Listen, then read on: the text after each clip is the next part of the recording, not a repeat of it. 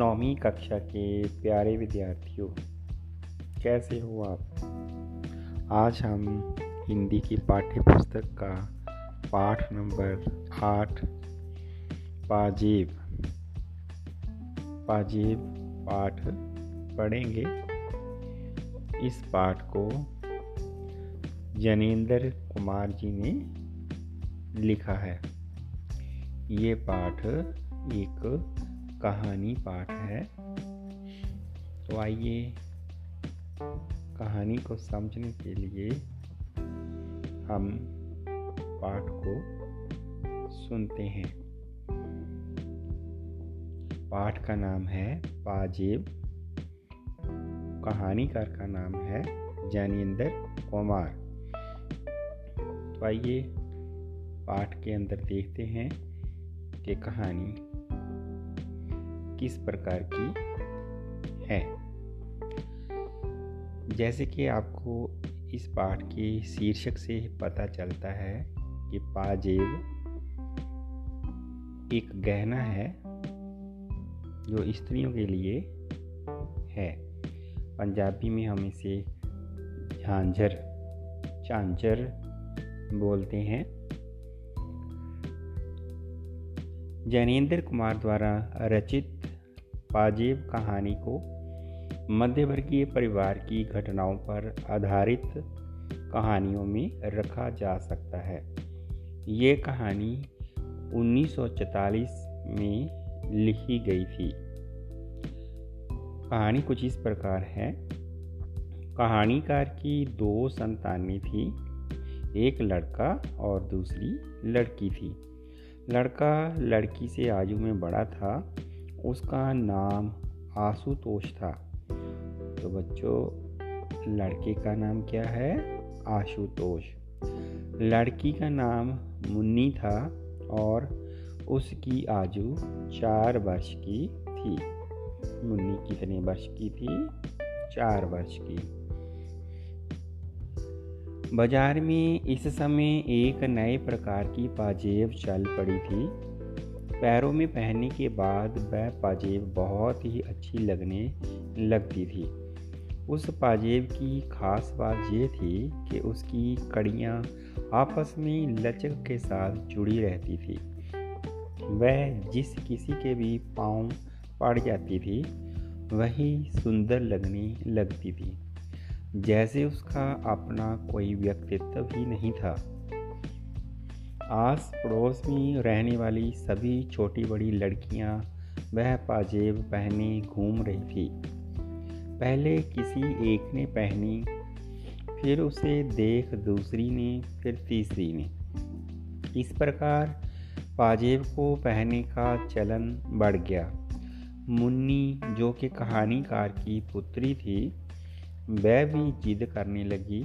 कि वह भी अपने पैरों में पाजेब पहनेगी पिता ने पूछा कि कैसी पाजेब पहनेगी तो उसने कहा कि जैसी पाजेब रुकमन और शीला पहनती है वह वैसी ही पाजेब पहनना चाहती है तो यहाँ पर दो पात्र और आए हैं रुकमन और शीला यह मुन्नी के पड़ोसी हैं मुन्नी की सहेलियाँ हैं। पिता ने पाजेब लाने की हामी भर दी थी। कुछ देर तो मुन्नी पाजेब की बात भूल भाल कर किसी काम में लग गई, लेकिन बाद में फिर उसे पाजेब की याद आ गई। उसकी भुआ भी दोपहर बाद आ गई। मुन्नी ने पाजेब लाने का प्रस्ताव अपनी भुआ के सामने भी रखा। भुआ ने मुन्नी को मिठाई खिलाई और उसे गोद में उठाते हुए कहा कि वह रविवार को, रविवार मैंने संडे, इतवार, छुट्टी का दिन, वह रविवार को अवश्य ही उसके लिए पाजेब लाएगी। जब रविवार आया तो मुन्नी की बुआ उसके लिए पाजेब लेकर आई। देखने में पाजेब बहुत ही सुंदर थी वह चांदी की थी, जिसमें दो तीन लड़ियाँ सी लिपटी हुई थी। पाजेब पाकर मुन्नी की खुशी का ठिकाना ना रहा। तो ये एक मुहावरा है, खुशी का ठिकाना ना रहना मतलब बहुत खुश होना। जब उसकी बुआ ने उसे पाजेब ला कर दी तो मुन्नी बड़ी खुश हुई। उसने ये पाजेब अपनी सहेलियों को भी दिखाए मुन्नी का बड़ा भाई आशुतोष, जो उससे चार साल बड़ा था, उम्र में आठ साल का, मुन्नी की उम्र चार साल और उसके बड़े भाई की उम्र आठ साल। मुन्नी का बड़ा भाई आशुतोष उसे पाजेब साहित्य दिखाने के लिए आसपास ले गया। अब आशुतोष भी जिद करने लगा कि उसे भी साइकिल चाहिए। भुआ ने उसे समझाते हुए कहा कि उसके जन्मदिन पर वह उसे साइकिल दिला देगी। सारा दिन बीत जाने के बाद शाम को पाजेब निकल कर निकाल कर रख दी गई। पाजेब पर बारीक काम होने की वजह से वह महँगी भी थी। पाजेब की सुंदरता और बनावट को देखकर कथाकार को पत्नी का मन भी उस पाजेब को लेने का कर आया, कर गया। रात को जब कथाकार कथाकार मैंने कहानीकार रात को जब कहानीकार अपनी मेज के पास बैठे थे, तब उनकी पत्नी ने उन्हें बताया कि मुन्नी की पाजेब नहीं मिल रही है। उन्होंने पाजेब जिस स्थान पर रखी थी अब पाजेब वहाँ नहीं है। सारे घर में पाजेब की तलाशी का काम शुरू हो गया। घर में एक नौकर था, उसका नाम बंसी था। पत्नी को घर के नौकर बांसी पर शक था कि उसने ही पाजेब चुराई होगी। पाजेब रखते समय वह वहाँ मौजूद था। कथाकार को नौकर पर तनिक भी शक नहीं था। जब उन्होंने अपने पुत्र आशुतोष के बारे में जाँच पड़ताल की तो उन्हें पता चला कि वह शाम को पतंग और डोर का नया पिन्ना लाया है। कथाकार का शक उस पर गहराता जा रहा था। सुबह होते ही उन्होंने आशुतोष को अपने पास बुलाकर बड़े ही प्यार से पाजेब के बारे में पूछा। किंतु पाजेब को उठाने की बात आशुतोष ने कबूल नहीं की। उस समय कथाकार के मन में तरह तरह के विचार घूमने लगे कि अपराध के प्रति करुणा ही होनी चाहिए। तो यहाँ पर करुणा शब्द आया, इसका मतलब दया। रोष का अधिकार नहीं। प्रेम से ही अपराध वृत्ति को जीता जा सकता है। मतलब कि इसके बारे में बच्चों से प्यार से पूछा जा सकता है, क्रोध से नहीं। आशुतोष किसी भी प्रकार से अपराध कबूल नहीं कर रहा था। उसने सिर हिलाते हुए क्रोध से अस्थिर और तेज आवाज़ में कहा कि उसने कोई पाजेब नहीं ली है। उस समय कथाकार को लगा कि उग्रता दोष का लक्षण है। आशुतोष को बहलाने का बहुत ही प्रयत्न किया गया। अंत में उसके दोस्त चुन्नू का नाम भी चोरी की इस घटना में आ गया। आशुतोष ने हाँ में सिर हिला दिया। जब उससे पाजेब मांग लाने को कहा गया, तब आशुतोष कहने लगा कि शुन्नू के पास यदि पाजेब नहीं हुई तो वह कहाँ से ला कर देगा? बात बढ़ते बढ़ते शुन्नू की माँ तक पहुँच गई। शुन्नू पर यह जहाँ पर आशुतोष का पड़ोसी है। आशुतोष का दोस्त है। उसका नाम भी चोरी में लगने लगा। बात बढ़ गई। शुन्नू की माँ मानने को तैयार नहीं थी कि उसके लड़के ने पाजेब ली है। आशुतोष ने जीद बांधते हुए कहा कि पाजेब शुन्नू ने ही ली है। इस प्रकार शुन्नू की माँ ने उसे खूब पीटा, किंतु मामले का निपटारा नहीं हो सका। शुन्नू से सवाल जवाब करने पर उसने कहा कि पाजेब उसने आशुतोष के हाथ में देखी थी। उसने वह पाजेब पतंग वाले को दे दी है। झमेला इतना अधिक बढ़ गया कि अगले दिन कथाकार समय पर अपने दफ्तर भी नहीं पहुँच पाया। जाते समय कथाकार अपनी पत्नी से कह गया था कि बच्चे को अधिक धमकाना नहीं, प्यार से काम लेना। धमकाने से बच्चे बिगड़ जाते हैं और हाथ कुछ नहीं लगता। शाम के समय जब कथाकार दफ्तर से वापस आया तो उसकी पत्नी ने उसे बताया कि आशुतोष ने सारी बात सच सच बता दी है। ग्यारह आने में उसने पतंग वाले को पाजेब बेच दी है। पैसे उसने थोड़े थोड़े करके देने को कहा है। उसने जो पाँच आने दिए, वह शुन्नू के पास है। पता चलने के बाद शुन्नू से पैसे मांगने की बात होने लगी। लेकिन वह किसी भी प्रकार से पैसे मांगने को तैयार नहीं था।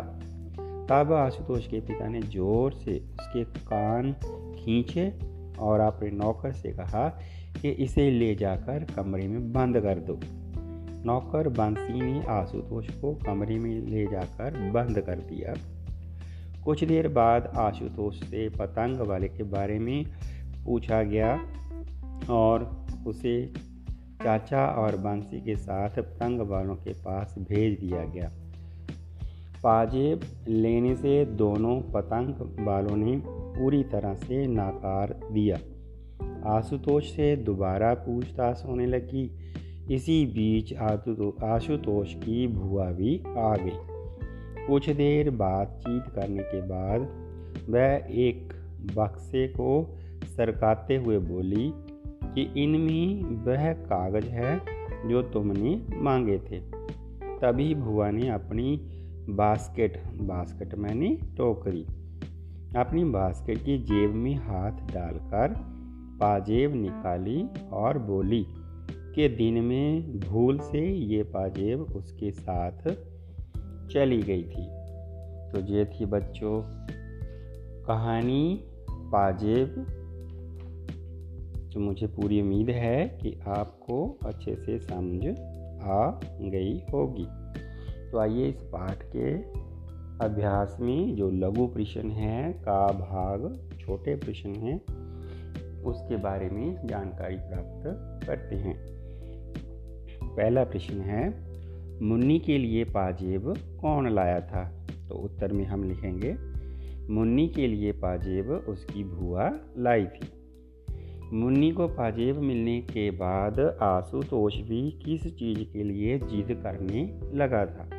तो उत्तर में लिखेंगे, मुन्नी को पाजेब मिलने के बाद आशुतोष साइकिल के लिए जिद करने लगा। तीसरा प्रश्न लेखक की पत्नी को पाजेब चुराने का संदेह सबसे पहले किस पर हुआ? संदेह मैंने शक उत्तर में लिखेंगे, लेखक की पत्नी को पाजेब चुराने का संदेह सबसे पहले घर के नौकर बंसी पर हुआ। अगला प्रश्न, आशुतोष को किस चीज़ का शौक था? तो उत्तर में लिखेंगे आशुतोष को पतंग उड़ाने का तथा साइकिल का शौक था। अगला प्रश्न, वह शहीद की भांति पिटता रहा, रोया बिल्कुल भी नहीं था। उपरयुक्त संदर्भ में बताइए कि कौन पिटता रहा। उत्तर में लिखेंगे, आशुतोष पिटता रहा। अगला प्रश्न, गुम हुई पाजेब कहाँ से मिली? उत्तर में लिखेंगे, गुम हुई पाजेब भुआ के पास से मिली। तो ये थी बच्चों कहानी पाजेब, जिसे जनेंद्र कुमार जी ने लिखा। तो अंत में हम कहानी के बारे में शॉर्टकट रूप में संक्षेप में यही जानकारी लेते हैं कि लड़के का नाम आशुतोष, उसकी बहन का नाम मुन्नी मुन्नी का जन्मदिन, मुन्नी के लिए उसकी भुआ पाजेब लेकर आती है। लेकिन भुआ जो है, वो गलती से जाते समय मुन्नी की जो पाजेब है, वो अपने साथ ही ले जाती है। इतने में क्या होता है, बाद में पाजेब के गुम होने का जो शक है, संदेह है पहले बंसी पर जाता है, घर के नौकर पर, उसके बाद फिर आशुतोष पर जाता है। आशुतोष की पिटाई भी हो जाती है। पिता ने उसे पीटा और तीसरा शक जो है, आशुतोष का जो दोस्त है शुन्नू उसके ऊपर भी जाता है। उसकी जो माता है, वो भी घर में, इसके बारे में घर में आकर लड़ाई झगड़ा करती है कि मेरे बच्चे ने चोरी नहीं की है। जब कहानी का अंत होता है तो अंत में बुआ शाम को वापस घर जब आती है तो वह उस बाजेब के बारे में चर्चा करती है कि मैं गलती से इसे अपने साथ ही ले गई थी। तो इस कहानी से हमें ये शिक्षा मिलती है कि अगर कोई अपराध करता है तो उस अपराध को निकालने के लिए उस पर सख्ती से और क्रोध से काम नहीं लेना चाहिए। बड़े प्यार से काम लेना चाहिए। प्यार से उस गलती का पता चल जाता है। दूसरा यह है कि यो घर का नौकर है। यो पहले से बड़े दिनों में घर में काम कर रहा है। हमें नौकरों पर जो हमारे विश्वास पात्र हैं, उन पर भी बड़ी जल्दी से शक नहीं करना चाहिए। तो इतना सब कुछ सीखने से हमें यह जानकारी मिल गई है कि किसी पर ऐसे ही इल्ज़ाम नहीं लगाना चाहिए, शक नहीं करनी चाहिए, अपनी चीज़ को पाने के लिए क्रोध की बजाय प्यार से काम लेना चाहिए। घर में रहिए, सुरक्षित रहिए, ऑनलाइन पढ़ाई करिए माता पिता की आज्ञा माने, गुरु का आदर करना जाने। फिर मिलेंगे अगले पाठ की ऑडियो में। पाठ को सुनने के लिए, समझने के लिए आप सबका बहुत बहुत धन्यवाद।